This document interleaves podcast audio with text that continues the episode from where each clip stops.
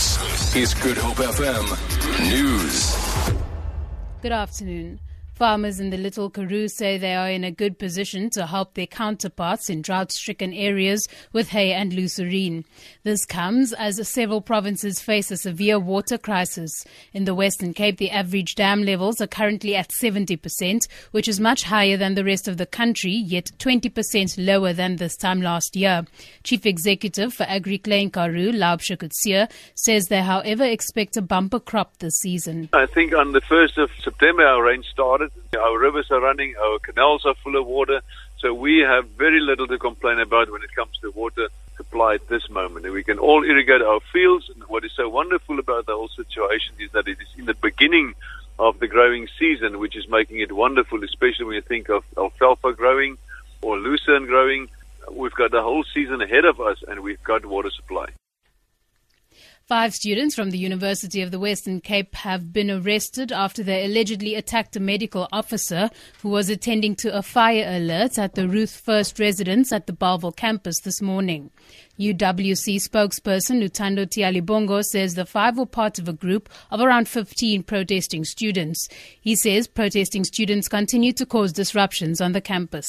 It was attacked by a group of protesting students severely injured and has been rushed to hospital.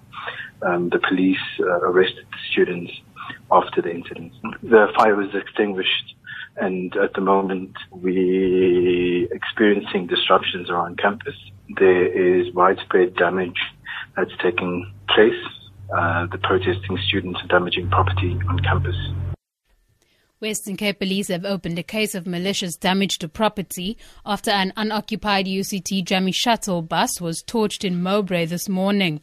Spokesperson Noloyiso Rwexana says they do not have the CCTV footage of the incident and are urging anyone with information to come forward.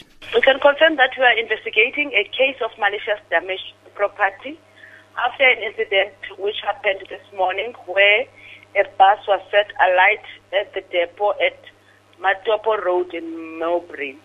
No one has been arrested at this stage. And finally, DA leader Mmusi Maimane has called on President Jacob Zuma to order a halt on the purchase of a presidential jet. He says in the current economic condition, the country cannot afford to buy the aircraft.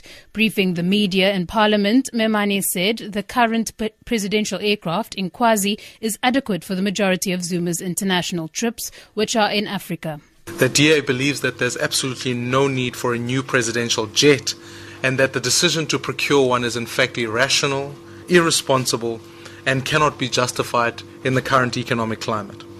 I've therefore written to President Jacob Zuma urging him in this regard to show decisive leadership by instructing the procurement process to be halted as a matter of urgency. I mean, if the president wants to put South Africa first, then he should order the Department of Defense to cancel the proposal.